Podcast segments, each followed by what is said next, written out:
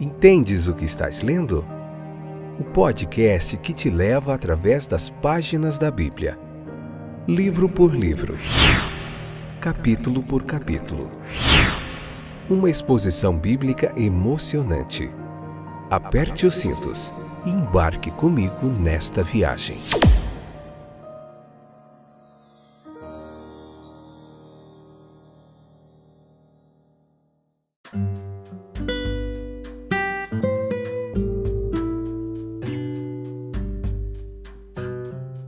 Olá, eu sou o Fábio. Esse é mais um episódio do nosso podcast Entendes o que estás lendo?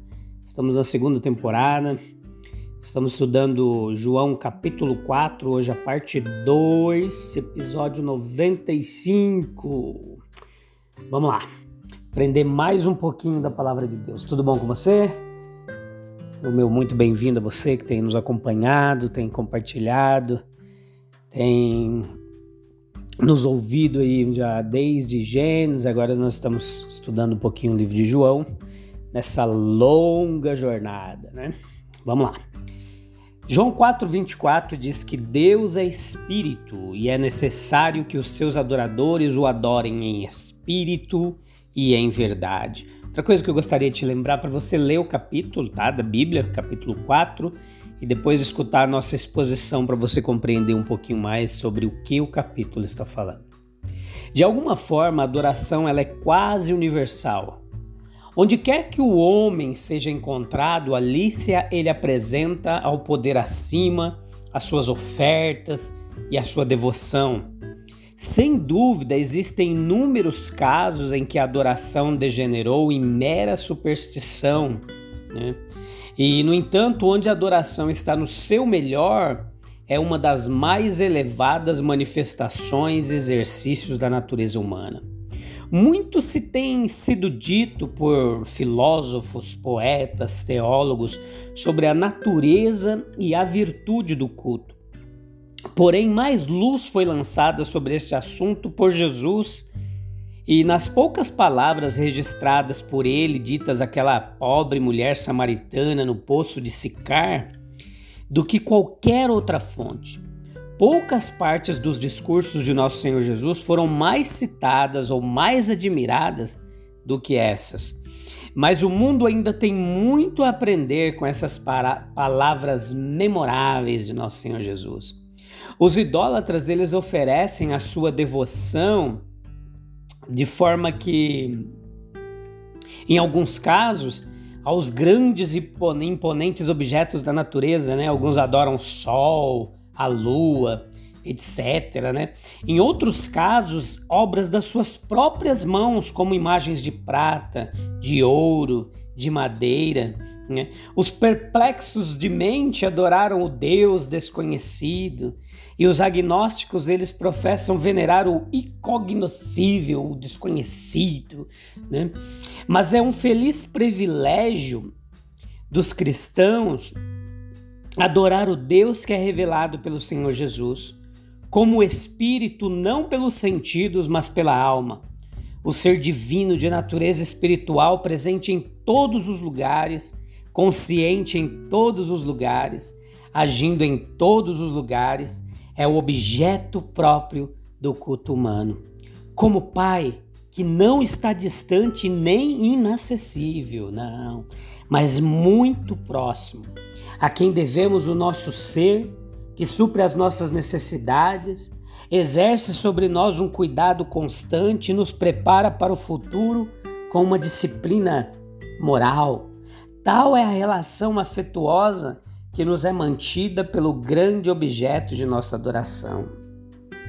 A engenhosidade e superstição dos homens inventaram muitos métodos pelos quais se pensou que a adoração poderia ser aceita de uma maneira mais aceitável, né? uma postura corporal, certos ritos, é, algumas cerimônias, ou talvez umas peregrinações dolorosas, sacrifícios cruéis é, foram muitas vezes e ainda são considerados aceitáveis e praticados ainda hoje. Mas em contraste com tais modos de adoração, Cristo ordena que seus discípulos adorem, primeiro, em espírito, o espírito do homem, porque criado à semelhança do Pai Celestial, possui essa característica de poder honrar, louvar, agradecer e amar o Deus vivo, né? O coração é a sede da lealdade, da gratidão e do amor. Não que a adoração ela deva ser encerrada no segredo do ser. Ela pode e encontrará expressão em palavras e em canções alegres. Mas todas as declarações e formas de adoração, elas derivam seu valor e seu poder de serem a manifestação da vida espiritual e das aspirações espirituais. Em todos os momentos, independentemente das ordenanças e dos costumes humanos. Mas tanto os preceitos quanto o exemplo de Jesus, eles nos asseguram que não, tem, não estamos confinados a tais ocasiões, mas que não há tempo em que a adoração sincera não seja aceitável a Deus. Em todo lugar, a adoração pode ser apresentada ao Criador onipresente. Não mais nas alturas do Monte Gerizim, como os samaritanos faziam, ou no Templo de Jerusalém, né, como os judeus faziam, ou seja, exclusiva especialmente o Pai Eterno é adorado em todo lugar. Onde quer que o povo de Deus se reúna com atitude mental devota e humilde, e sob a orientação do Espírito de Deus. Nós devemos buscar a Deus, que nós devemos buscar a Deus parece natural e apropriado. Pobres, ignorantes, pecadores, criaturas indefesas que somos, seríamos insensíveis se não o buscássemos. Aquele que é o único que pode suprir nossas necessidades, perdoar nossos erros e assegurar a nossa felicidade. Mas que Deus nos busque parece muito estranho às vezes, né? É como o rei procurando o rebelde, o filósofo procurando o rude. No entanto, nós temos aqui um exemplo da verdade de que os caminhos de Deus não são nossos caminhos. Que Deus procura, o que, que Ele procura?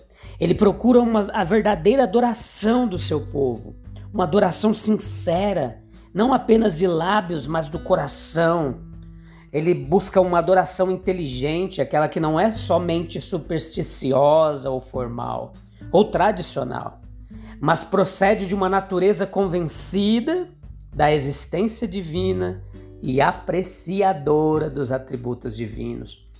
Uma adoração simpática, regozijando-se na fidelidade, na justiça, no amor daquele ser adorável que é louvado e honrado. Uma adoração consistente, perseverante, ou seja, tal como é sustentado por uma vida e conduta verdadeiramente harmoniosa com a linguagem e os sentimentos de devoção. Deus busca verdadeiros adoradores manifestando-se. Se ele não for conhecido ou não for conhecido corretamente, aqueles que o ignoram não podem prestar uma adoração adequada e aceitável.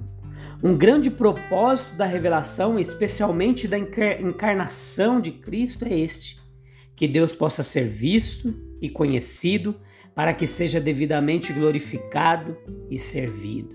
Né? Nós precisamos é, estar removendo os obstáculos né, que impedem-nos de, de adorar corretamente o nosso Criador e Senhor. A grande obra de redenção deve ser considerada como método principal e mais admirável, pelo qual o Rei da Glória procura assegurar a homenagem e lealdade de seus súditos. Pelos convites reais de Sua palavra, por ser Ele o, infinita, o infinitamente o superior, todos os avanços devem partir dele. E as ordens como Adorarás o Senhor teu Deus e somente a Ele servirás. Tem como objetivo impor-nos o que é de Sua boa vontade. Ao passo que os convites, como ó, oh, vinde, adoremos e prostremo-nos, ajoelhemo-nos diante do Senhor nosso Criador, destinam-se a encorajar-nos, a deixar de lado nossos medos e adorá-lo na beleza da sua santidade. Mas por que Deus nos procura? Às vezes é objeto ao culto cristão que pressupõe um ser que se deleita em seus próprios louvores. Disse que se até mesmo os sábios estão acima dessa fraqueza, é desonroso para o eterno atribuir a ele qualquer desejo de deleitar-se na adoração de suas criaturas, cujos elogios, afinal, podem ser muito pouco dignos de sua citação, mas é um equívoco atribuir tal pequenez a Jeová. Ele habita nos louvores de Israel, mas ele simplesmente afirma o que é certo para ele ter e lucrativo para os homens oferecerem. Negar adoração ao Todo-Poderoso revelaria mais grosseira insensibilidade e ingratidão nossa os lugares sagrados né, que aquela mulher acreditava.